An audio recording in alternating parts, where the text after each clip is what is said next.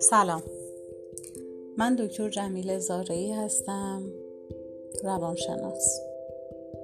این ترم با هم دیگه قرار هست که دوره روانشناسی رو با هم در خصوص، یعنی با تأکید بر مباحثی که مرتبط میشه با داروسازی با هم دیگه پاس بکنیم. ترجیح من بر این هست که اگر قسمت آموزش مجازی سایت دانشگاه قسمت پرسش و پاسخ داره، کامنت بذارید، حتما نظرات خودتون رو بگین در مورد هر جلسه، سوالاتتون رو بپرسین و من هم سعی میکنم در اولین فرصت ممکن جواب سوالاتتون رو بدم و اگر هم بشه جلسات آتی رو ما به صورت تصویری داشته باشیم که خب خیلی بهتره، یا اگر فیلم مناسبی باشه در مورد اون جلسه‌ای که می‌خوایم در موردش صحبت بکنیم من پیدا می‌کنم براتون بارگذاری می‌کنم توی اون سایت آنلاین آموزش. وقتی که داریم در مورد سایکولوژی صحبت می‌کنیم، روانشناسی صحبت می‌کنیم، بیاییم مثلا جلسه اول رو بگیم خود سایکولوژی، روانشناسی چی هست؟ خب کلمه سایک رو وقتی که توی گوگل سرچ بکنی انواع و اقسام تعریف‌ها برای شما میاد، از اسم سریال بگیر تا تعریفات کوچه و خیابونی، تا تعریف فرهنگ وبستر، تا میتولوژی و اسطوره شناسی کلمه سایک.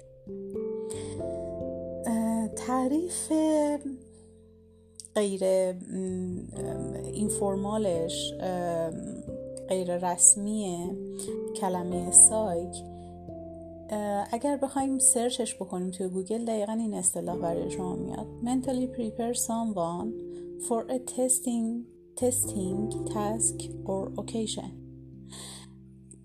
روان یک نفر رو، ذهن یک نفر رو آماده بکنین برای یک کار یا یک موقعیت. این میشه سایک. تعریف دوم غیر رسمی سایک خلاصه شده یک کلمه سایکیاتریک هستش. توی فرهنگ وبستر اگر سایک رو جستجو بکنی که یعنی چی، برای شما چنین تعریفی رو میده: mind, mental process and activities. یعنی سایک از نظر فرهنگ وبستر یعنی ذهن، فرایندهای ذهنی و فعالیت‌های ذهنی. حالا این فرایندهای ذهنی میتونه شناختی باشه یا در واقع عمل کرده بین نورون‌ها باشه، رابطه بین نورون‌ها باشه. اما وقتی که میریم سر وقت اسطوره شناسی یا میتولوژی سایک، سرچ میکنید عشق کوپید و سایکی میاد بالا. یعنی سایک از کلمه سایکی گرفته شده، یک قصه‌ای در مورد عشق دختری به نام سایکی و کوپید الهه عشق، و سایک هم در واقع یکی از چندین و چند خدایگانی بوده که در یونان باستان وجود داشته. داستانی فکر میکنم مربوط میشه به قرن دوم قبل از میلاد، در مورد قصه عشق کوپید و سایکی هستش و غلبه بر موانعی که سد راه عشق این دوتا میشه.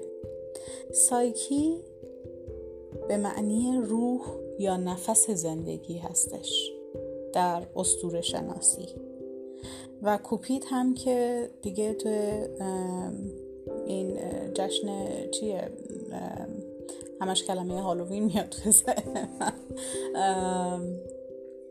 روز عشق، روز عشاق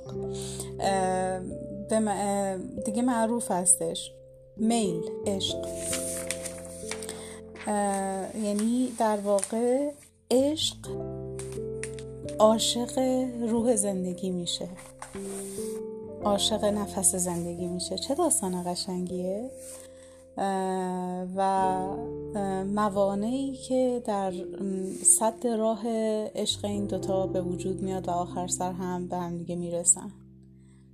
اگر حوصله اینجور داستان ها رو دارین، این داستان های باستانی و خیلی تمثیلی هستن، بد نیستش و انگلیسیتونم احتمالاً خوبه، یه سرچ بکنین میتولوژی سایکی و کوپید که جریانش چیه؟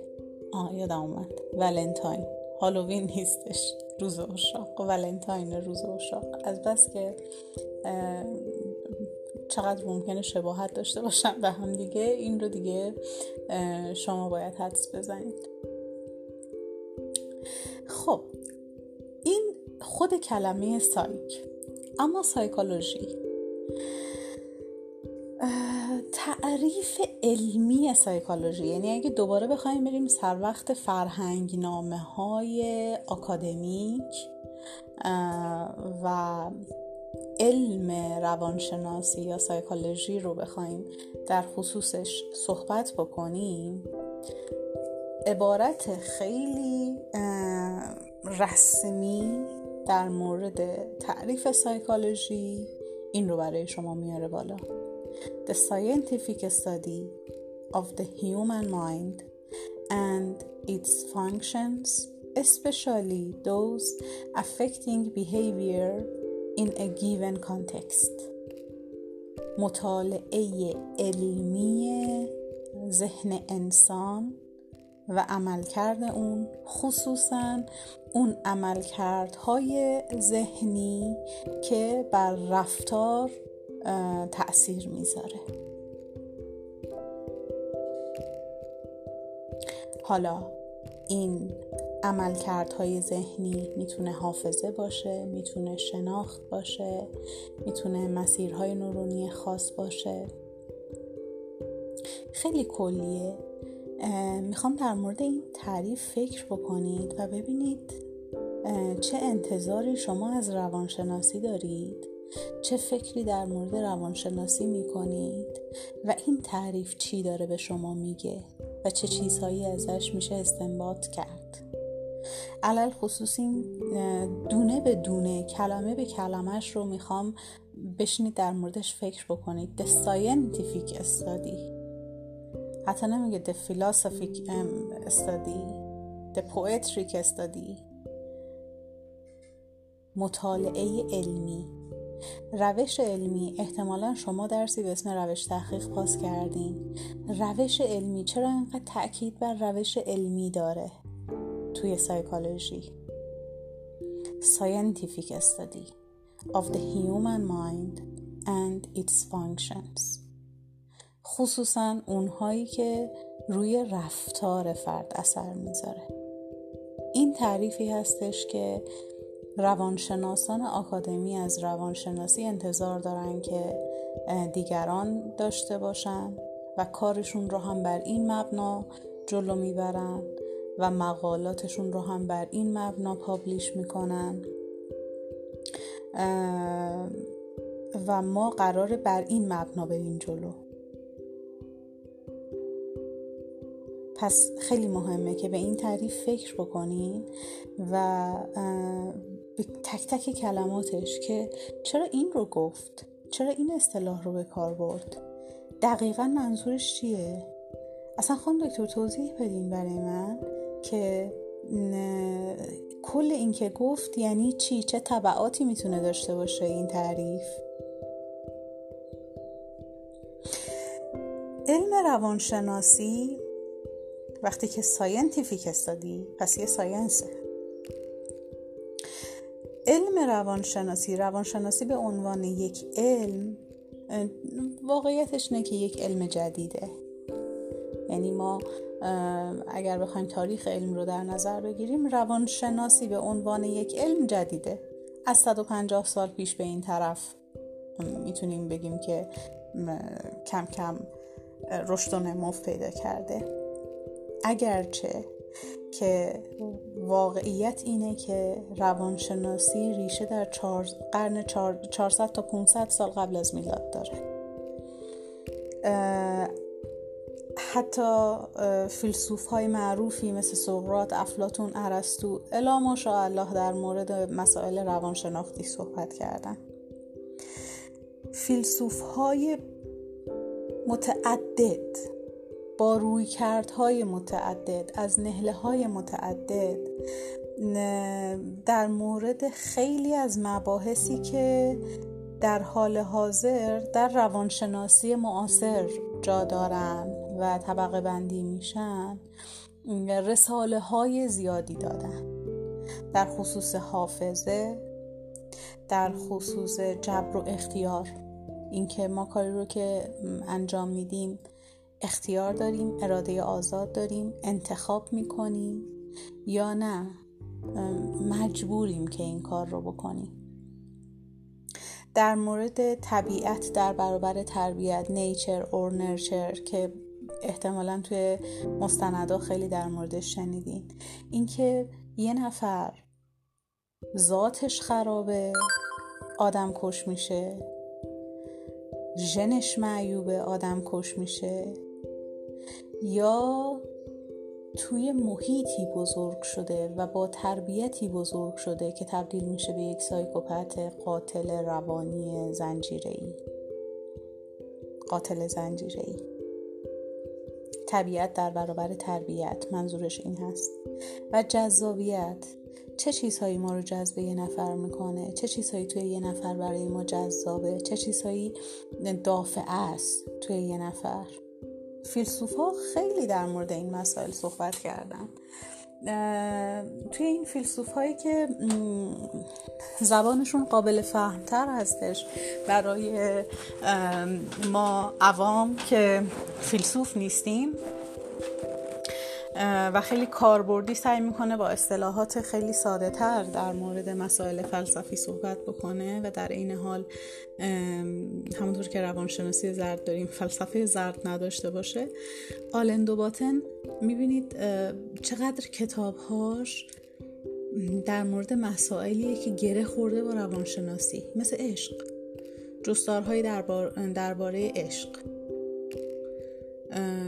آلندو باتن رو که سرچ بکنید می‌بینید چقدر فلسفه‌اش در مورد مباحثیه که توی روانشناسی هم پایگاه محکمی دارن و شاید اصلا بشه بگیم جزو مسائل روانشناسیه.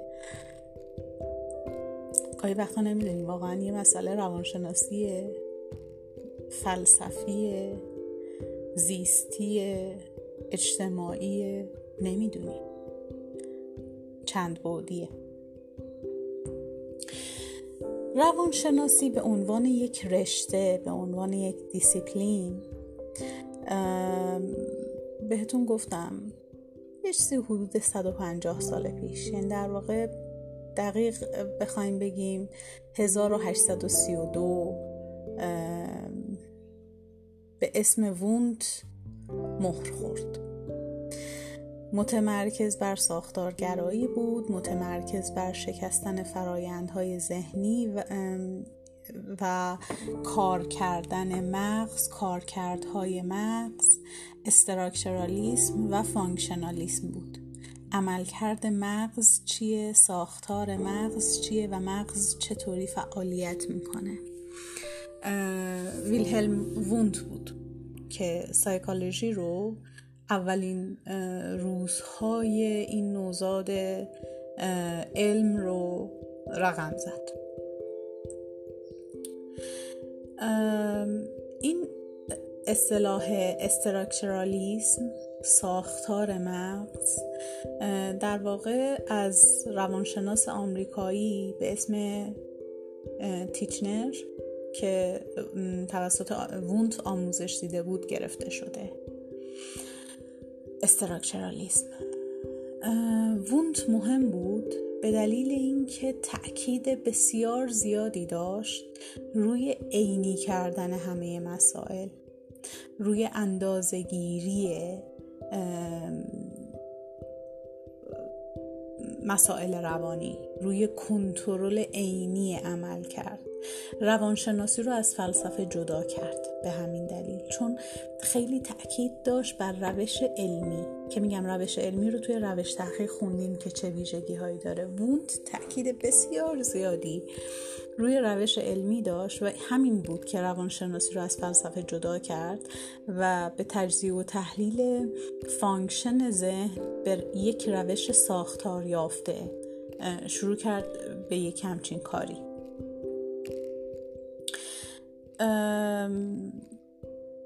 و در واقع از افراد وقتی که یک کاری رو انجام میدادن میپرسید که الان توی ذهنتون چی میگذره، یعنی سعی میکرد فانکشن افراد رو، فانکشن ذهنشون رو با اون چیزی که توی فانکشن مغزشون رو، کاری که دارن انجام میدن، مثلا دارن مینویسن، دارن غذا میخورن، دارن هرچی، با اون چیزی که توی ذهنشون داره میگذره هی سعی میکرد به صورت عینی، به صورت عدد و رقم، به صورت کنترل تا جایی که میتونه واقعا اندازه گیری بکنه. ولی خب واقعیتش اینه که در نهایت ثابت شد که اینکه از افراد بپرسه الان چی از ذهنت میگذره یه روش غیر قابل اعتماد دیگه، چون تنوع فردی توی تجربیات و گزارش افراد خیلی وجود داشت. ولی خب به هر حال شروع کننده روش علمی همین جناب وونت بود. وونت شخصیت مهمیه توی تاریخ روانشناسی و توی تعریف روانشناسی. وقتی که میخوایم بگیم پدر روانشناسی شاید بتونیم بگیم وونت، چون وونت بود که اولین آزمایشگاه اختصاصی روانشناسی رو در سال 1879 افتتاح کرد. قبل از وونت ما اصلا آزمایشگاه روانشناسی نداشتیم و معمولاً افتتاح این آزمایشگاه روانشناسی رو آغاز روانشناسی تجربی مدرن میدونن. روانشناس دیگه‌ای که توی مقدمات روانشناسی بهش اشاره میکنیم و اهمیت داره، یک روانشناس آمریکایی هست به اسم ویلیام جیمز که از سال 1842 تا 1910 عمر کرد. عمر زیادی هم نکرده، 68 سالش بوده. رویکردی رو ایجاد کرد که به عنوان کارکردگرایی شناخته میشه. استراکچرالیسم برای وونت بود که ساختار مغز رو میخواست بررسی بکنه و ارتباطش با عملکرد مغز. ویلیام جیمز در واقع اومد بحث متد کارکردگرایی یا فانکشنالیسم رو مطرح کرد. جیمز استدلال کرد که ذهن دائما در حال تغییره و اینکه بخوایم ساختار تجربه آگاهانه رو جستجو بکنیم، کاری که وونت کرد، بی‌معنیه، به نتیجه نمیرسیم. در عوض باید تمرکزمون باشه روی چگونگی و چرایی انجام یک عمل کرد، چجوری یک عمل کرد انجام میشه، به جای اینکه روی ساختارش کار بکنیم. ممکنه اینجاها برای شما یه ذره ثقیل باشه، سنگین باشه، چیزهایی هم نیستش که خیلی بخوایم روش فوکوس بکنیم، چون رشتتون روانشناسی نیست، رشتتون داروسازیه. ولی خب به هر حال مقدماتی هستش از روانشناسی که باید بگیم. خیلی ما الان اصلا روی استراکچرالیسم و فانکشنالیسم صحبت نمی کنیم، ولی مقدمه ای هست که لااقل اسمش به گوشتون خورده باشه. جیمز پیشنهاد کرد که روانشناس‌ها باید به دنبال علت اصلی رفتار و فرایندهای ذهنی باشند. این تأکید بر علل رفتار، اینکه چرا آدم‌ها این رفتار رو انجام میدن و پیامدهای رفتارشون، روانشناسی معاصر رو تحت تأثیر قرار داده. روانشناسی رو اگر ما بخوایم به شکل یک چتر تصور بکنیم، زیر این چتر انواع و اقسام خوشه های روانشناسی وجود داره. مثلا ما کلینیکال سایکولوژی داریم که تخصصش روی اختلالات روانی هستش، مثل افسردگی، مثل اختلالات شخصیت، مثل اضطراب، مثل سوء مصرف مواد و درمان اونها. یعنی روی سایکوپاتولوژی کار میکنه و درمان اونها. روانشناسی مثبت رو داریم که در مورد این صحبت میکنه که چطور زندگی افراد رو ارتقا بدیم. صرفاً اینکه یه نفر افسرده نباشه یا مضطرب نباشه کافی نیست، مهم اینه که زندگیش هم کیفیت بالایی داشته باشه. روانشناسی تجربی رو داریم که توی آزمایشگاه ها کار میکنن و روی مثلا حافظه، عملکرد حافظه افراد، که خب این هم تاثیر میذاره روی پژوهشایی که توی زمینه آلزایمر، توی زمینه دمانس انجام میشه، توی زمینه پارکینسون انجام میشه. ما نوروساینس داریم که میشه در واقع علوم اعصاب، ارتباطات نورونی و تأثیر اونها بر عملکرد افراد توی اختلالات مختلف یا نه زندگی عادی، زندگی روزمرهشون. روانشناسی اجتماعی داریم، اینکه چطور میشه ما حرف خودمون رو قورت میدیم توی یک موقعیت خاص. من تلفن خودم رو چجوری باید قطع بکنم؟ اوکی. خب روانشناسی اجتماعی رو داریم، اینکه چطور ما توی یک موقعیت خاص حرف خودمون رو قورت میدیم، حرف نمیزنیم، نظر خودمون رو ابراز نمیکنیم و با نظر جمع موافقت میکنیم، که اصطلاحاً میگیم همرنگی. چرا میترسیم از اینکه نظر خودمون رو نشون بدیم، یا چجوری دیگران رو میتونیم متقاعد بکنیم که کاری رو که ما میخوایم انجام بدن. در مورد اثر تبلیغات، روانشناسی تبلیغات صحبت میشه. ما روانشناسی فرهنگی داریم که فرهنگ‌های مختلف چه تأثیراتی ممکنه روی افراد داشته باشن. روانشناسی شخصیت داریم که الگوهای رفتاری افراد چجوری شکل میگیره. خیلی میگم ما شاخه‌های خیلی زیادی توی روانشناسی داریم که الان ممکنه برای شما گیج کننده باشه، ولی هر چقدر که جلوتر میریم و بیشتر صحبت میکنیم، این گره‌های کور دونه دونه باز میشه. سوال بپرسین، جواب میدم. و علاوه بر این من تأکیدم بیشتر بر اینه که برم به سمت اون روانشناسی که احتمالاً بیشتر به درد یک داروساز بخوره.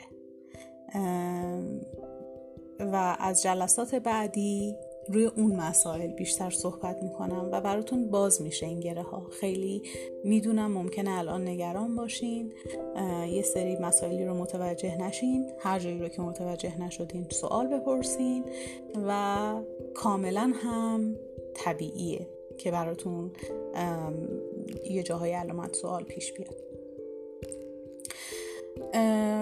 بحث رواندرمانی که توی روانشناسی هست، شاید بشه بگیم از روانکاوی نشأت گرفته شد. بنیانگذارش هم فرویده که دیگه تقریبا همه میشناسنش.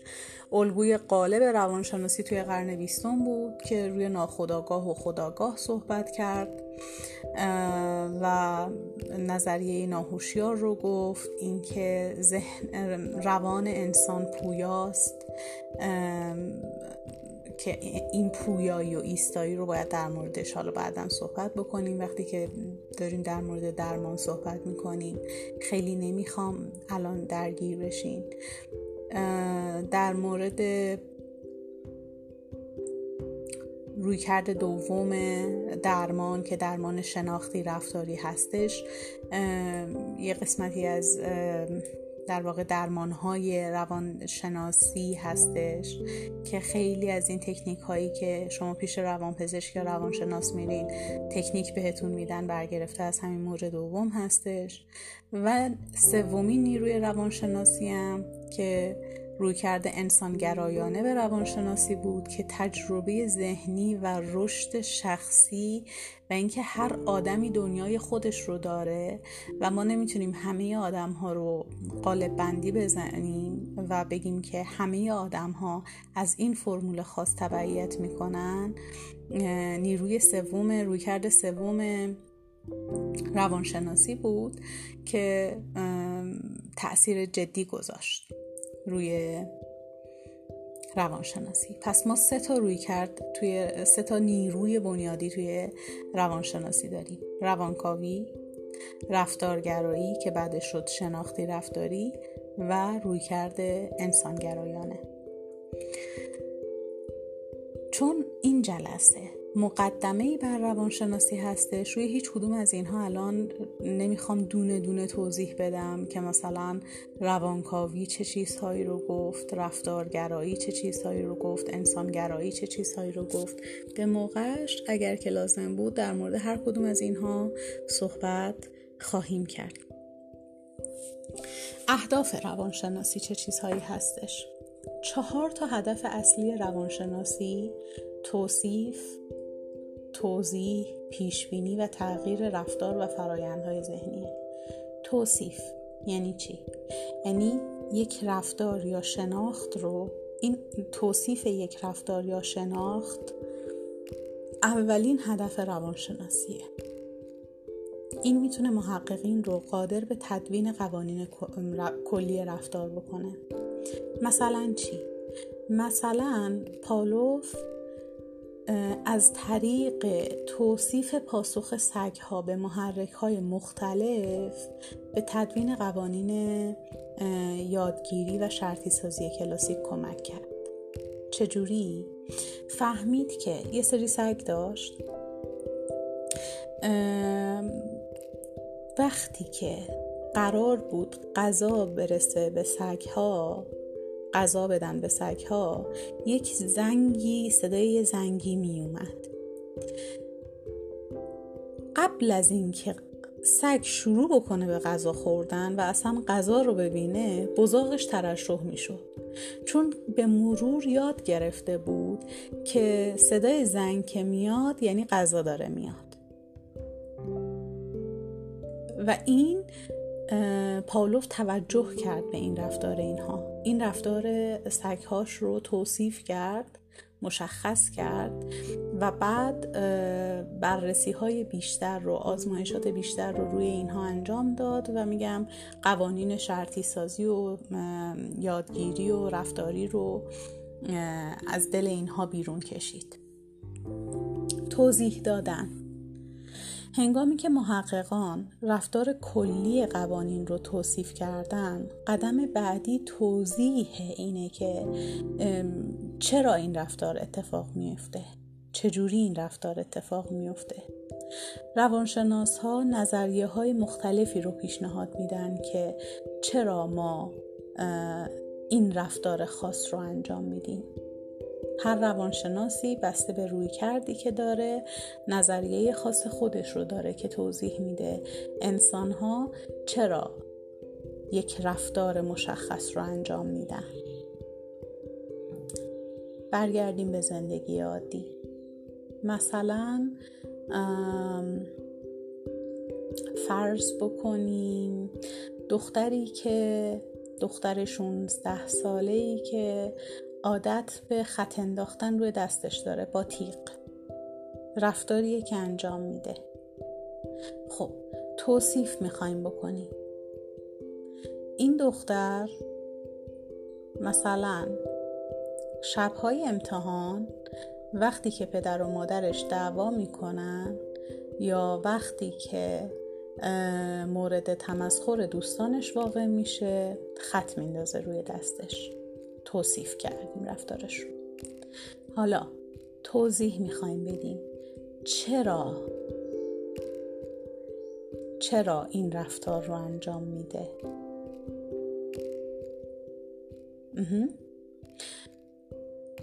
هدف بعدی روانشناسی پیشبینی کردن هستش.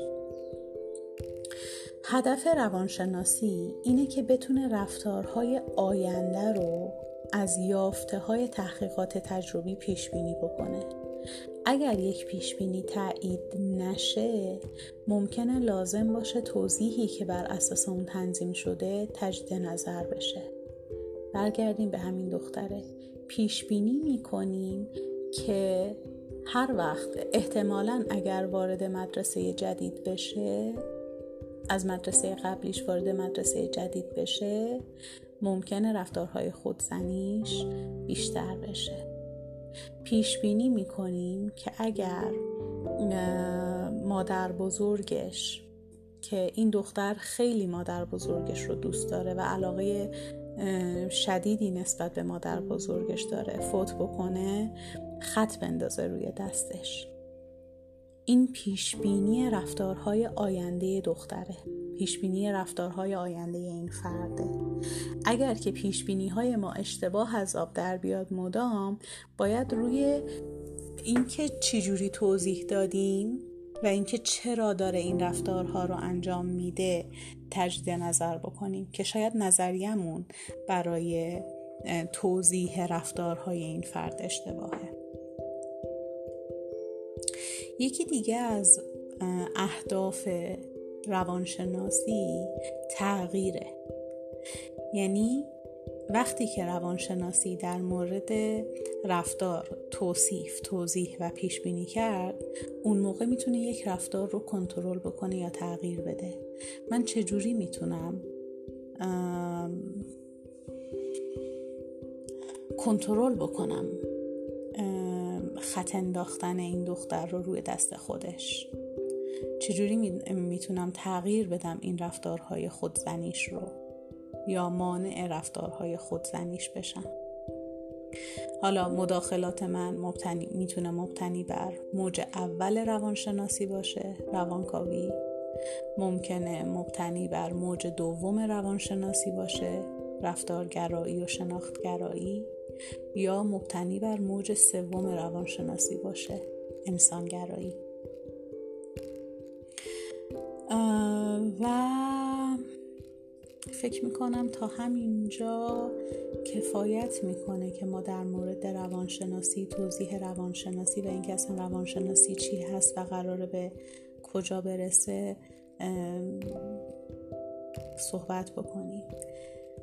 اگر سوالی دارید در مورد روانشناسی، اینکه روانشناسی چیه و چه چیزی روانشناسی هست و چه چیزی روانشناسی نیست، حتما کامنت بذارید، سوالاتتون رو بپرسید، با من در ارتباط باشید.